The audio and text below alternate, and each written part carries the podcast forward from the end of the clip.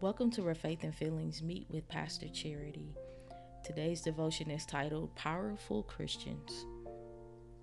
Jeremy Camp's song Same Spirit is based on Romans 8:11. The chorus says the same spirit that raised Jesus from the dead lives in us. We have untapped power within us. I know it'd be easier if there was just a formula that said do this and then this will happen, but you know that's not how much happens in the world. What if power is in your messy, imperfect, unpredictable actions and results? You are full of what you need, but you gotta act. Clarity will come from action, not before.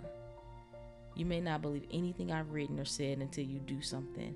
Until then, you may stay comfortable complaining and yearning about wanting to know what to do or be. This is called resistance, and it never goes away. Action, however, limits resist- resistance. When you act on the power inside you, you expand what's possible and probable. Take action. Period. Stop talking about it. I love you. Jesus loves you. Now go do something. Romans 8:11 says this, if the spirit of him who raised Jesus from the dead dwells in you, he who raised Christ Jesus from the dead will give life to your mortal bodies also through his Spirit that dwells in you. Let's pray. Good morning, Holy Spirit. Perhaps we have some resistance going on.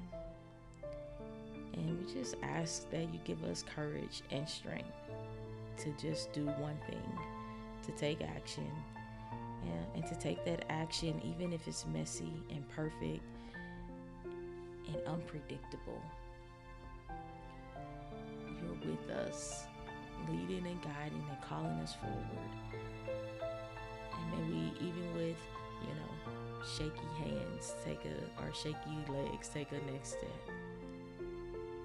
Yes, we pray and we give you thanks that even in our discomfort and uncertainty, you're right there with us, walking this journey out with us. And so we give you thanks for that. In Jesus' name we pray.